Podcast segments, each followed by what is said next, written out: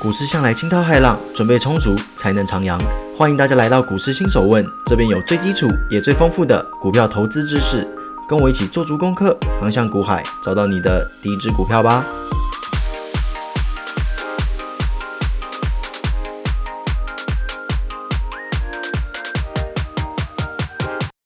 欢迎各位回到股市新手问，我相信大家也等了一段时间了，不过没关系，今天第四集出来啦。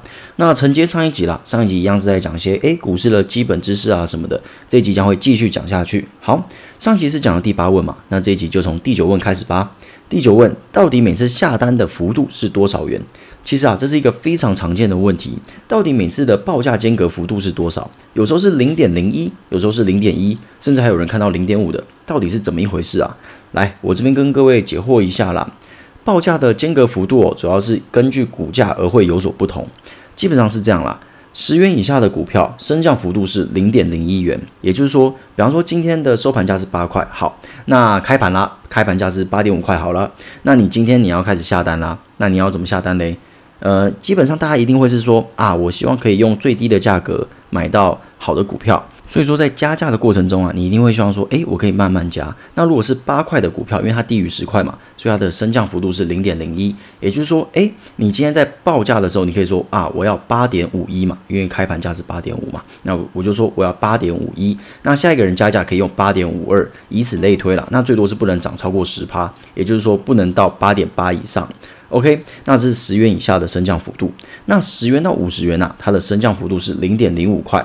那呃，这个概念就有点像是十元以下的，就一样，你加价每次加价的间距就是零点零五这样子，那你就不能说啊，我要加零点零一，不行，十元到五十元就是零点零五，只有十元以下的是零点零一，那以此类推了，五十元到一百元的升降幅度嘞，则是零点一块，那一百元到五百元的升降幅度是零点五块，那五百元到一千元的股票。升降幅度则为一块钱，那最大的升降幅度则为一千元以上的股票，它的升降幅度则为五块钱。所以说啊，各位，我相信大家之前一定是困扰这个问题困扰很久了啦，因为毕竟大家都是诶股市新鲜人，甚至有些人还没踏入股市，有时候说诶听别人在讲说啊，我今天又挂了多少多少多少，你可能会觉得说诶奇怪，为什么你要这样挂？其实是有原因的啦。就是因为每档股票它的价值不同，它的升降幅度也会有所不同啦。那希望有帮到各位。好，接下来进入第十问：开盘价格谁决定？好，那各位还记得我之前提到的八点半试错吗？开盘价格就是从那边来的。好，我先给各位五秒钟想一下，那开盘价格怎么来的？好，OK，时间应该到了啊！我怎么可能真的给你们五秒钟嘛？对不对？这样子就是在拖台前的啦。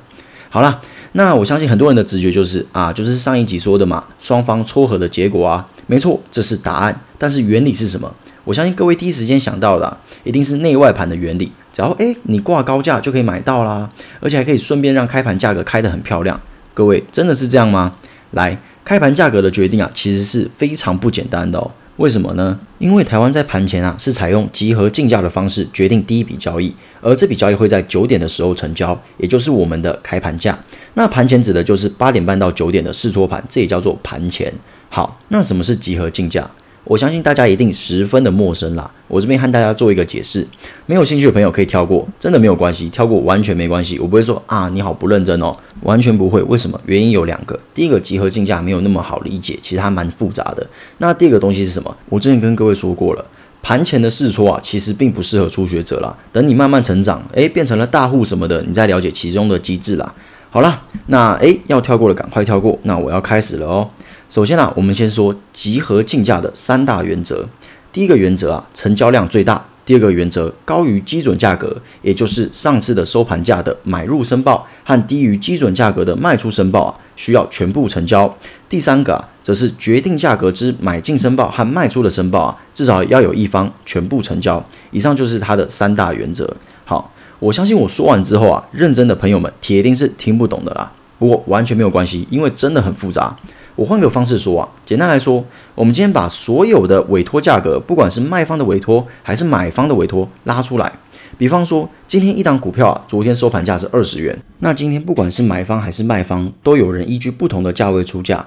假设价格是从十九元到二十元好了，在这之间啊，都有买卖双方想要成交。好，那来喽，我们要做的是啊，先将买卖双方分开来看，毕竟站在买方的角度啊，越高价位的张数，原则上就是说越低嘛。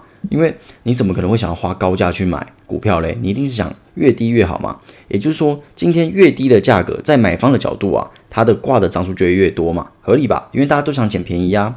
那站在卖方的角度啊，就相反喽。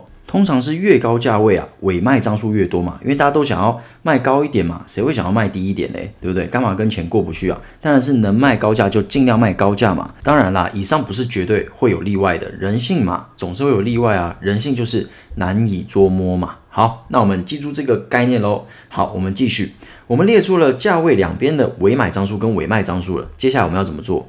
买方啊，由高至低进行张数的累加。比方说啊，今天在二十一元的时候有两张，二十点九五元的时候有五张，二十点九零元的时候有十张，然后啊，在这个时候进行累加。那状况是这样的，在试错的时候，二十一元的时候买方张数会显示两张，在二十点九五元的时候买方张数则为七张，二十点九零元的时候则为十七张，就是慢慢的往上加嘛。其实很简单，就是一个累加嘛，二加五是七啊，那。七再加十就是十七嘛，就是往上加。那卖方则相反哦，它是由低至高进行累加。比方说十九元的时候是五张，十九点零五元的时候是七张，十九点一零元的时候是十三张。那这时候累加的状况就变成这样：十九元的时候会显示买方张数为五张，十九点零五元的时候则为十二张。十九点一零的时候则为二十五张，一样的算法就是慢慢加上去嘛。五加七等于十二，十二加十三等于二十五，就是这样子。那当我们把这些事情都做完之后，会发现一个很有趣的现象：我们把价格摆在中间，尾买跟尾卖的张数啊的累计摆在两边，你会发现从二十一往十九这样子来看，你会发现左边的尾买啊数量是越来越多的，而右边的尾卖啊则是越来越少的。这时候会发生什么有趣的事情嘞？就会发现啊。尾买跟尾卖，它们随着一增一减，会到达一个诶平衡值。那当到达了平衡值，我们就要套入我们的公式了。大家还记得三大法则的第一条是什么？成交量最大，就是因为达到了这个平衡值，这样子诶一撮合下去，我们的成交量将会是最大的。而这个值所对应的股价，就是当天的开盘价格。好啦，各位是不是非常复杂？很复杂，对不对？其实这就是那种怎么讲？我觉得有点像教科书的东西啦。我自己也是看了很多东西之后，才比较了解这个概念啦。好了，那这个概念的话，有兴趣的人诶知道就好；那没兴趣的人跳过也没关系。好，让我们进入今天的最后一个问题，第十一问：我先挂买，我就买得到吗？各位啊，这个问题要分成盘前跟盘后来看。盘前交易啊，并不是以时间为优先，而是以电脑随机抽签来决定说你是否可以买得到或是卖得到。那变成说啊，会有发现这样的状况，有可能你今天非常早下单，但是却没有成交。不过啊，你盘前下单的优先顺序啊，是优于盘中下单的。也就是说，虽然你盘前诶你下单了，但是没有成交，就是没有在第一笔开盘的时候成交，但是你在后面啊，随着诶涨幅来看，你是有机会成交的，而且你的优先顺序是高于那些在盘中下单的。投资人的那至于盘中的交易啊，就有点复杂了。大体上分为两种，一种叫做市价，一种叫做现价。那市价的优先度是高于现价的，还有就是较高的伪买单啊，优先度是高于较低的伪买单。那伪卖单呢，则反之。较低的委卖单啊，它的优先度是高于较高的委卖单。那如果委托价格是一样的，那就是以时间为优先了。好，那我相信很多朋友是不知道什么是限价单，什么是市价单的。没关系，我在下一集会做详细的介绍，因为啊，这会是一个非常重要的环节，也是你们在之后进行股票申购的时候绝对绝对会遇到的东西。好了，那今天的股市新手问就到这边喽。那希望大家都有学到一些东西，那我们就下集见啦，拜拜。